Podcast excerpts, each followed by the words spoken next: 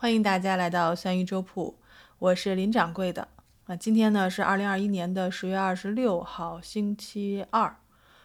哎，又到星期二了，明天又是星期三啊！星期三是我们的暴躁日，就是我们要传节目的日子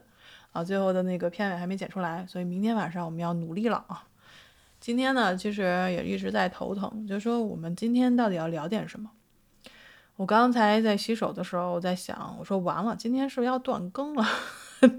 就是你完全没有一个你想聊的主题。完全不知道你要想说什么，就又回到了之前我们有说那个就是感受的那一期，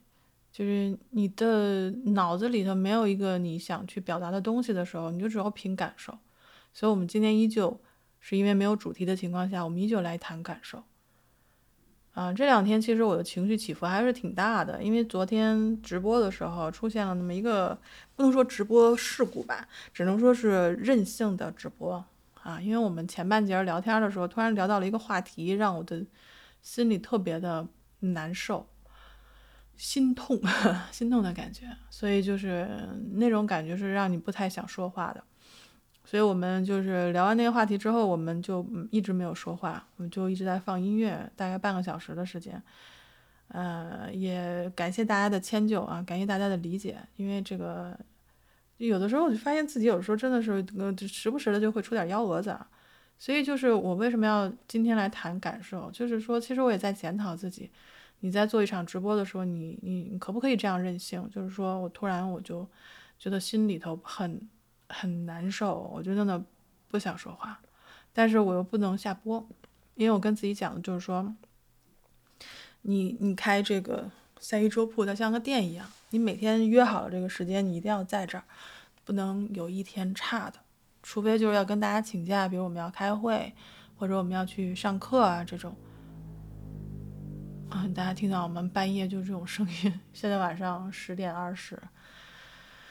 还有这种摩托车的同志们啊，在外面跑来跑去，嗯，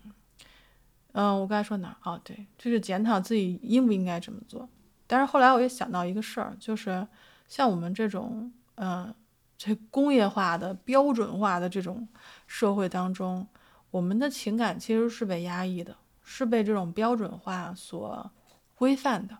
就是在这个时候，你要得体，你要去想说，你要顾全大局，你要甚至就是说，你学的东西越多。嗯，别人就会告诉你说，你不能在你的舒适圈里待着，你需要去面对这些压力，需要去感受那些不你你不想感受的东西，你觉得痛苦的东西。但是我觉得，对于我来说，我是没有办法做到的。所以今天也跟大家在直播间里，我们也聊，就是说我是一个特别简单的人，真的过于简单。我们还说，就是说可能大家都不。没有见过像这么简单的一个人，就傻到有点真的是简单到有点傻的状态，大家可能都不太相信，或者有的呃同事会觉得我有点那个城府啊或者什么，其实没有，就是因为我太过于直白，就是你的我的情感宣泄过于。直接就是我喜欢是我喜欢，我不喜欢就是我不喜欢。虽然我们也在这个生存的过程当中学会了很多礼仪，就是说我不要我不要把我的喜好挂在脸上，就是喜 喜怒不形于色。虽然我们没有完完全做到，但是我是可以控制这个的。但是我依旧相信，就是说我能够感受到的喜悦、痛苦、哀伤。这些东西对我来说是非常重要的，因为我不想作为一个麻木的人存在在这个世界上。所以为什么我一直强调就是感受这种东西，感情感受，你怎么样去激发这种敏感度，就是你的情感的敏感度，怎么样去使用情感，怎么样去让别人感受到你的情感。其实我觉得在这个世界上是非常非常重要的一件事情。很简单，就是说你，我比如说向我的父母表达我的爱意。或者我可以明锐明确的感觉到他们，比如说情绪的波动，那我就知道我怎么样去去询问他们，说今天有没有遇到一些什么事呀，或者什么的。我觉得这种敏锐性，还有一种情感的表达是非常重要的。然后那天那个刚好在直播间，然后柚子皮让我给他介绍一个关于生活美学方面的书，然后其实我看的并不多，但是我手里大概刚好有两本，然后其中一本就在手边，然后我就给他找出来说，就是。嗯，宗白华先生的《美学散步》，然后现在就在我手边，我就刚好翻到这一页。嗯，他是这么说的：他说有一天我在书店里偶然买到了一部日本版的小字的王梦诗集，回来翻阅一过，心里有无限的喜悦。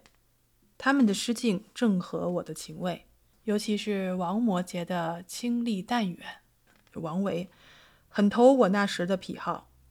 他的两句诗。行到水穷处，坐看云起时，是常常挂在我嘴边。尤其犹在我独自一人散步于同济附近田野的时候，就刚好分到这一句。其实今天我们在直播间聊的时候，也聊到了这种诗歌和情感的之间的这种联系。然后我那时候我记得我说过一句，我就引用了当时我看一个帖子的一句话吧。当时，那个那个 那个哥们儿特别有意思，他就在那个 Mark Strand 的那个诗集下面留了一行字，他说他相信诗人和读者之间是有一个非常特殊的通道的去沟通的。如果我感受不到他的诗的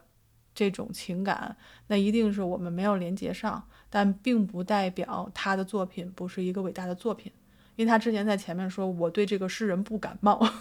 因为他刚我刚看到第一句说我对这个诗人不感冒的时候，我当时想，嗯，什么？你怎么能对我喜欢的诗人这样说话？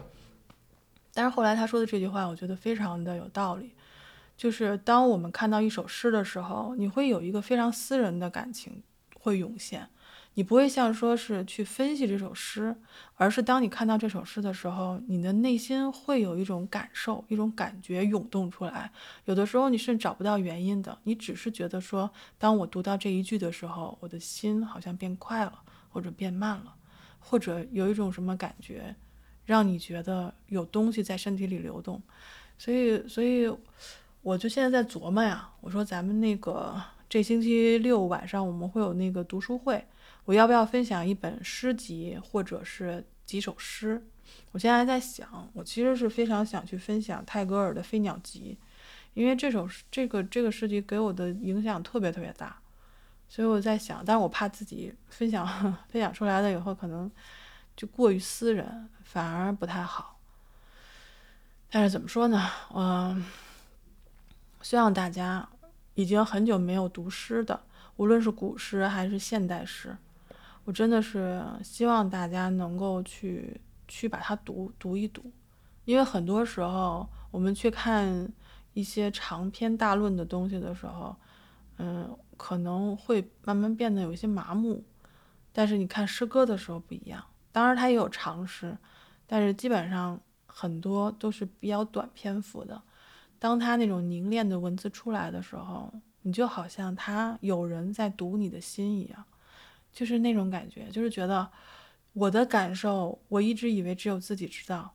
但在我读这首诗的时候，我发现有人能够理解我的感受，而且他能用如此凝练的语言总结出来，这是我永远做不到的。但是我非常感动的点，并不是说他的文笔或者他的技巧有多高，而是说他明白我那个时候的感受。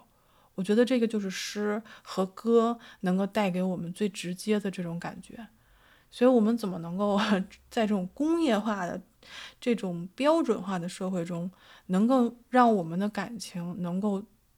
破破局、破格，不要去约束我们的这种情感？不是说行为不要遭到约束，而是我的情感能不能能不能恢复，恢复到一个非常敏锐的一个状态？这样的话，我觉得我的生命是有质感的，我的生命是有厚度的，我的生命是可以能够感知身边的美的。我觉得，我觉得这个是非常非常重要的，尤其在我们现在的这个这个时代，我们被大量的这种信息包围着，我们的娱乐已经被知识化了，然后告诉我们成功已经被知识化了。我们甚至我们表达的这些情感的方式也也被知识化了，就像我们经常说的套路，对不对？觉得这个这个，但是我觉得，你你真的是你在真诚的表达感情的时候，不要这些套路的时候，你有没有这个勇气？或者说，当你接受别人情感真实表露的时候，你有没有勇气去接纳他，而不是以套路化、知识化、标准化的东西，甚至是工业化的东西去看待你身边的世界，你觉得这样才是正常的。所以我觉得今天有点乱，但是我还是觉得感受和感觉是需要我们去把它恢复回来的。我记得有一首诗是这样说的：“他说，谁沉迷到那无边际的深，将热爱着这最生动的声。”所以今天是胡言乱语谈感觉的第二期。嗯，我其实是很享受的，就是当我谈感受的时候，我不用有任何的关键词在我面前，因为我所有的感受，所有的感受都在我的内心当中，我随时想调都可以调出来，我不需要有一个什么金句在我面前，我不需要有关键词在我面前，我不需要有导向和题目在我面前，我谈感受，我只谈我内心的声音，所以我是非常非常喜欢的，啊，虽然大家可能听起来会比较，哎。痛苦，我不知道这个主播在说什么，但是，嗯，偶尔吧，偶尔大家纵容我一下吧，就让我们来谈一谈心里的声音，好吗？好，那今天的胡言乱语就到这里，祝大家晚安，明天一天顺利，咱们明天再见。